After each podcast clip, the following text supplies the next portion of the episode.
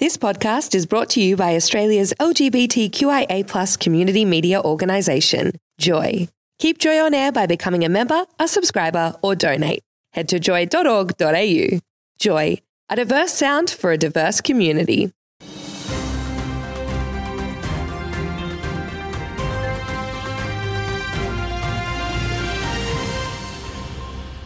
Welcome to The Informer, Australia's most diverse news and current affairs program. I'm your host, Gavin Hyde. On this week's show, we ask why data on LGBTQIA demographics isn't being collected in this year's census.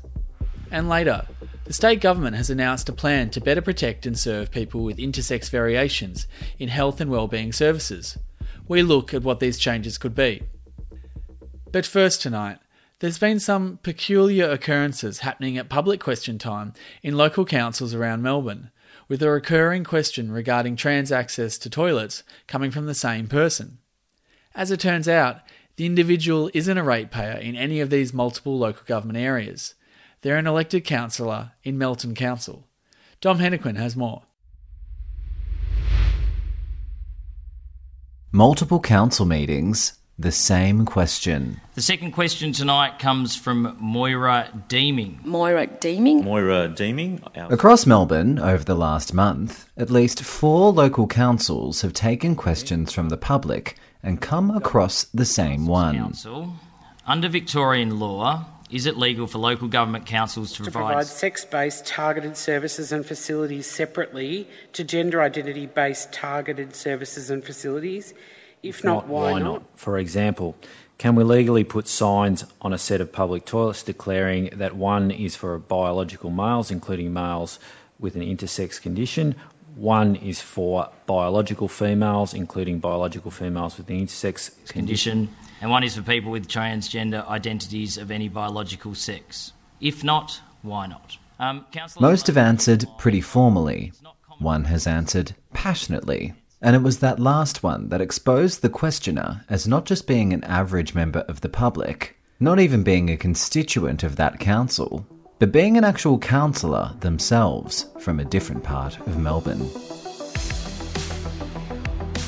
Moira Deeming is a member of the Melton City Council, where she won a decisive victory last year, campaigning against drag queen story times and trans access to public bathrooms. In the last month, she submitted the same question about gender fluid bathrooms to the Darebin, Manningham, Knox, and Moonee Valley city councils.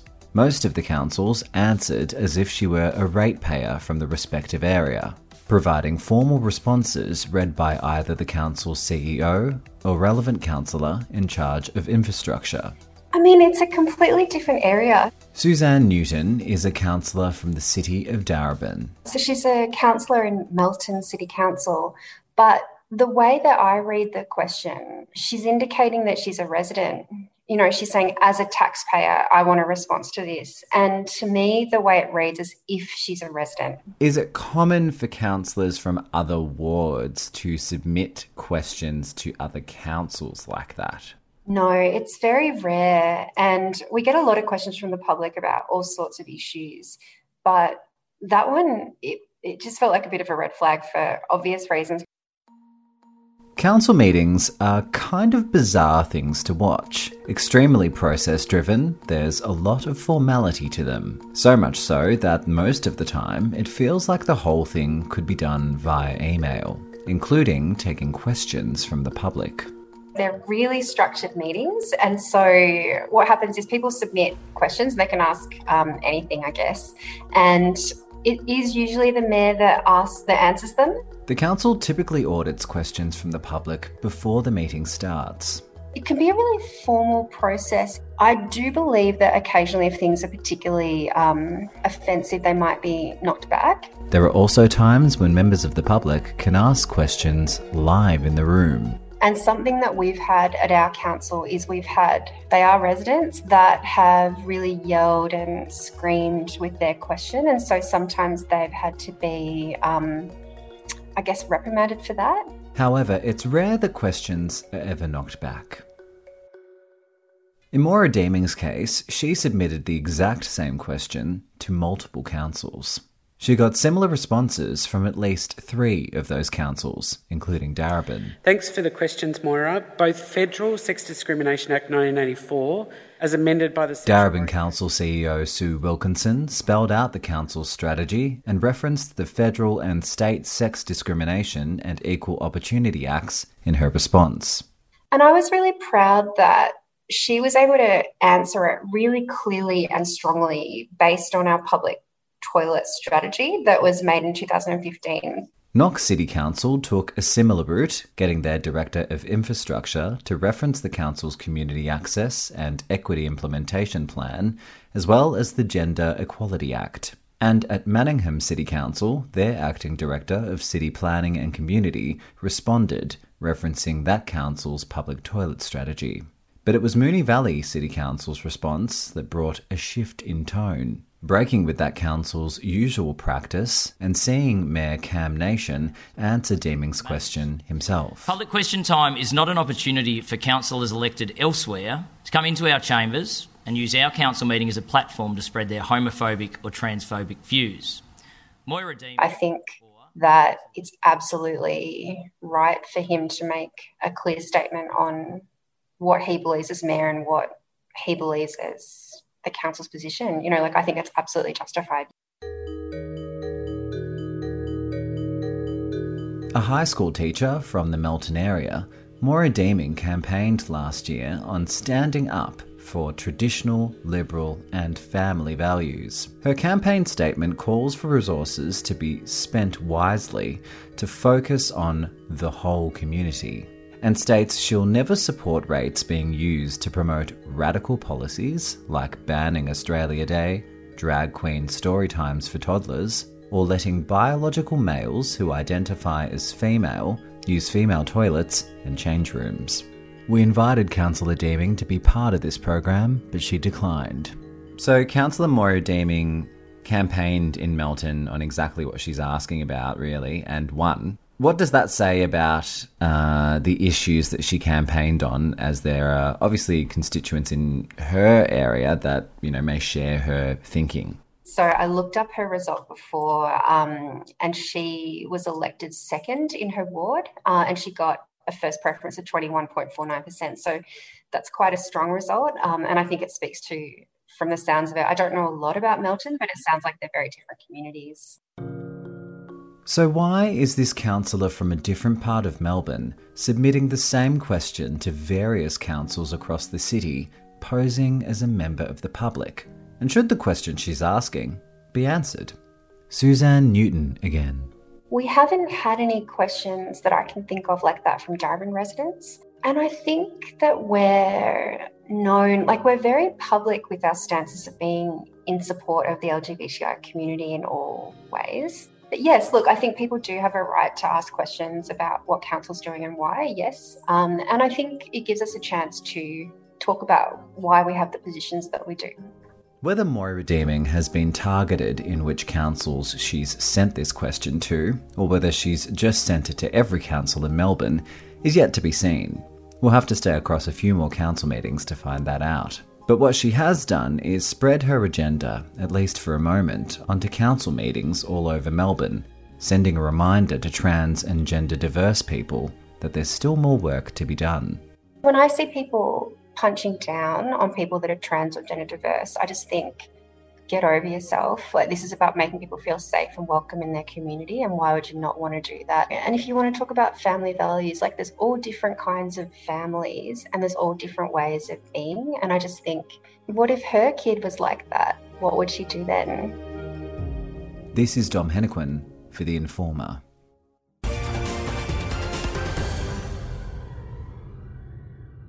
The census occurs once every five years with the data collected by the Australian Bureau of Statistics being used not only by all levels of government in drafting public policy, but it's also drawn upon by advocacy groups and academic researchers.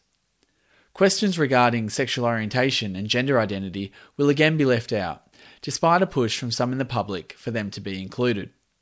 Ryan Sambell investigates why the questions were omitted and what we could be missing out on without the information such questions would provide. The Australian Bureau of Statistics has decided not to include any questions about sexual orientation, gender identity, or sex characteristics on the upcoming census. Since 2018, more than 450 submissions were made to the ABS to include new questions in this year's census, including questions about sexuality and gender. Of these submissions, only two new topics were included past and current military service and long term health conditions. In the 2021 Census Topics and Data Release Plan, the ABS says that while accurate information on sexuality is important, it was not included due to privacy concerns and participants misunderstanding the question. Participants in the census are already asked about their sex, but the ABS says gender was not included due to confusion about the question and concerns that any data collected would be of poor quality. A statement in the report says, quote, Engagement with the community also identified that there are sensitivities associated with this topic that could pose a risk to the census. All Australians are legally required to fill out the census every five years, so the data it gathers is the most accurate data available on Australia's population. Lisa Annese is the CEO of Diversity Council Australia, a leading non-profit research and advocacy organisation, and she says the census data is critical to understand the issues faced by LGBTQIA Australians. I mean, the purpose of the census is to provide accurate information. So if you don't know anything about a particular group of people, how can you design any kind of policy? I mean, this is the role of the government.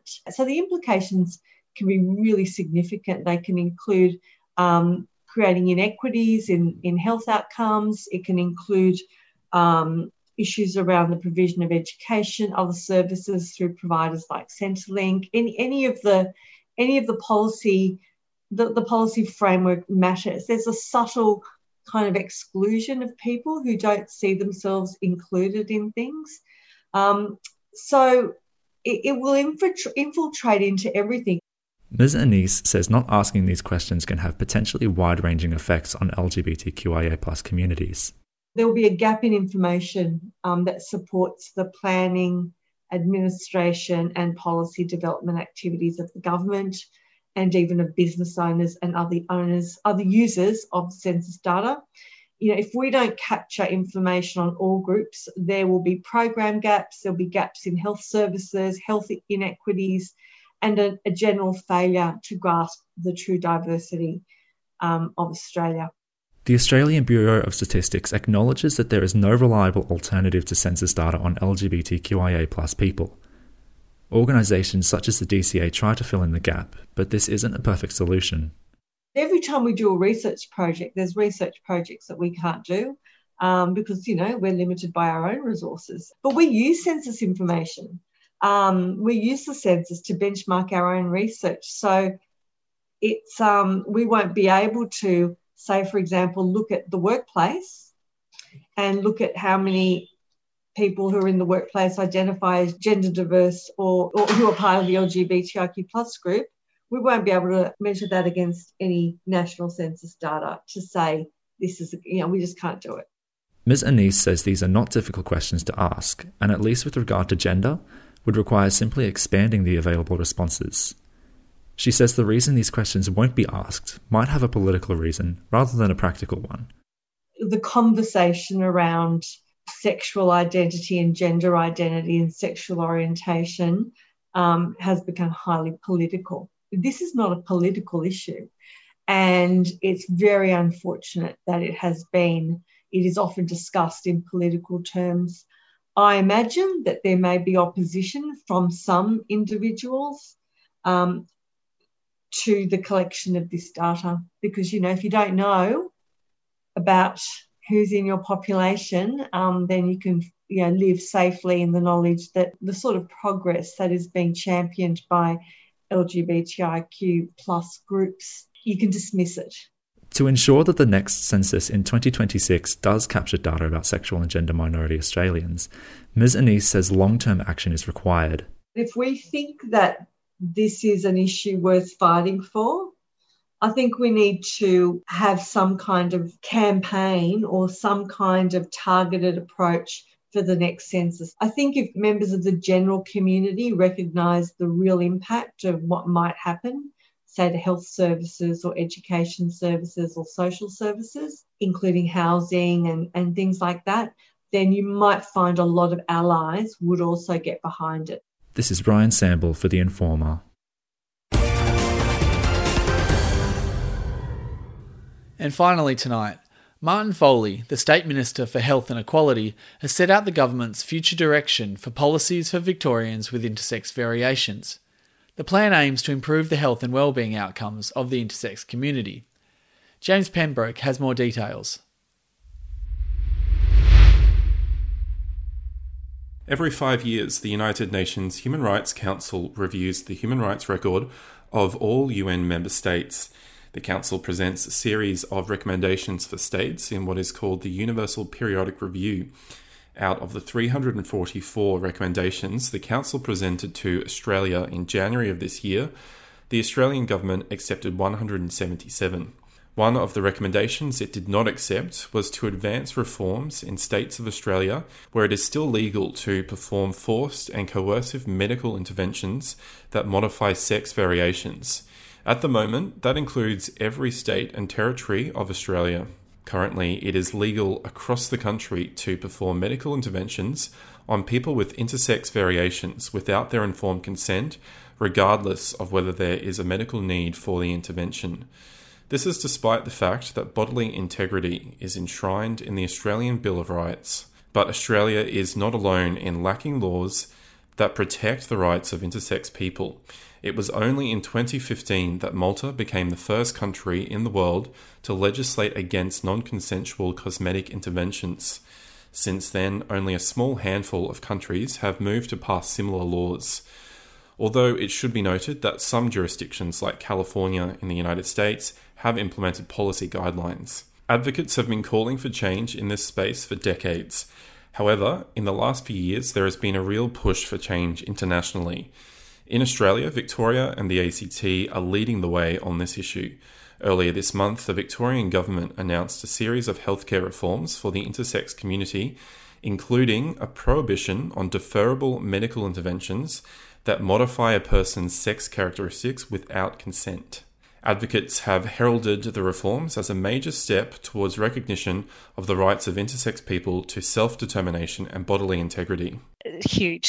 this is absolutely huge. And I'd just like to congratulate and um, all of the, the incredible people um, Morgan Carpenter, Tony Briffa, many others, and the organisations for which they work for, for the years of advocacy work um, that's gone into being able to make these changes, and also the support now from the Victorian government um, and the, the advisory groups the government set up to listen to the community um, about their bodies and their families and the way in which they want to be in the world. Um, and so these changes have been, um, yeah, incredible. That was General Manager at Drummond Street Services, Gemma Mead. Agli Zavros Orr had their gonads removed at the age of 18 due to an intersex variation they were born with known as 46XY Swyer. For them, it was a lengthy and confusing process, and they were provided with very little information. They have been advocating for the rights of intersex people for years and also welcomed the reforms. It's significant in that it doesn't redress uh, the past and what's happened, but it will um, at least help me sleep better at nights. Uh, but it will help make sure that what's happened in the past doesn't happen again. At this stage, the Victorian reforms are still in the consultation phase, so several issues still need to be worked out. The ACT announced a similar plan in October 2019 and is still in consultation with advocacy organisations and various stakeholders. In Victoria, the plan is for an oversight panel to be established that will ensure compliance with the prohibition. The Victorian Government has commissioned Equality Australia to provide legal advice and consult with the community. They proposed that the panel consist of legal and health professionals three community members, including people with innate variations of sex characteristics, and one family member of a person with innate sex characteristics, as well as a bioethicist and human rights or children's rights expert. The panel would seek to promote the self determination of intersex individuals and would make decisions about whether a person is able to make an informed decision about a medical intervention. The proposal does not specify the age at which a person is able to give consent. So the person could be a young child. However, Ghassan Kassisieh, the legal director at Equality Australia, says the laws need to be intentionally flexible. How can the laws be crafted to ensure that we do maximize the ability for people to make a decision where they're able to, and we prevent decisions being made for them um, so that they can make them for themselves when they're able to, when they're older, usually. So while it doesn't have a particular age, it recognizes that depending on the gravity of the treatment, so if we're talking surgery on one end or a reversible treatment, like, I mean, I'll just give you a, a general example, which is not um, specific here, but say you're asking someone to consent to whether they take a Panadol or whether they undergo surgery, obviously the consequences and the risks associated with those two types of treatment, both of which are medical treatment, um, it may be that a child who is 12 has an ability to consent to the Panadol but not to the surgery. And so the laws don't look at age per se, they look at whether the person really understands the consequences of what they're being asked to decide. Agli would like to see the reforms expanded across the country and more political leadership from both sides of the political spectrum, as well as more advocacy from allies. But they are enthusiastic about the new reforms in Victoria and believe that real change is underway. I think I think this is the time for change, and I think we're feeling that in Victoria. I know in the spaces that I'm um, engaged with, with the fact that we've uh, partnering with Equality Australia, that you know um, that we're getting our allies are coming forward. Um, our allies are amplifying our voices, and in that way, not just being us talking about it, but there's an understanding that this is of importance for the whole of the community, regardless of background, language, culture, ethnicity, um, class, race, um, that this is important and so you know i think i think we've just come to an awareness now and so this is now the time to to actually take action Equality Australia is calling on people with lived experience, family members, and clinicians to get involved in consultations about the reforms in Victoria. If you would like to have your say, you can go to equalityaustralia.org.au forward slash intersex. The consultations are running until the end of the month. I'm James Pembroke reporting for The Informer.